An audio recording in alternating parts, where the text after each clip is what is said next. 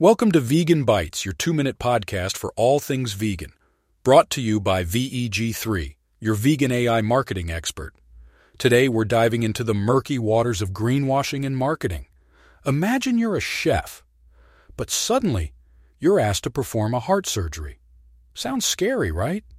That's how 76% of UK marketers feel when asked to work on sustainability campaigns without proper training according to a survey by the Chartered Institute of Marketing. This mismatch of skills and needs is like trying to make a delicious vegan lasagna with only the ingredients for a beef burger.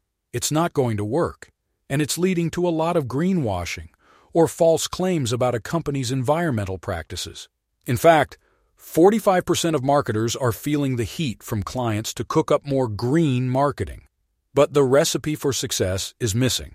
About 40% of them would love to get a qualification in sustainability communications, but the opportunities are as scarce as vegan options at a steakhouse.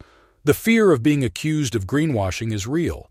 It's like being a vegan accused of secretly eating cheese. Nearly half of the marketers have discussed the reputational and legal risks of greenwashing with their employers or clients. Meanwhile, consumers are craving more transparency from brands about their sustainability efforts much like we crave clear labeling on vegan products. But trust is low. Two thirds of consumers think most brands are as authentic about their environmental initiatives as a tofu turkey is to a real one. To combat greenwashing, the EU has introduced the Green Claims Directive, a sort of recipe book, for making legitimate green claims.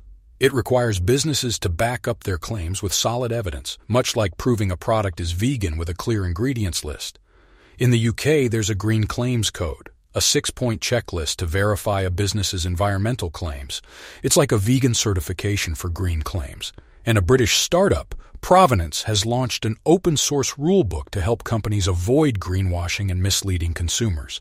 In conclusion, Greenwashing is a serious issue, but with the right training and transparency, marketers can avoid it. It's like making sure your vegan cheese is really vegan.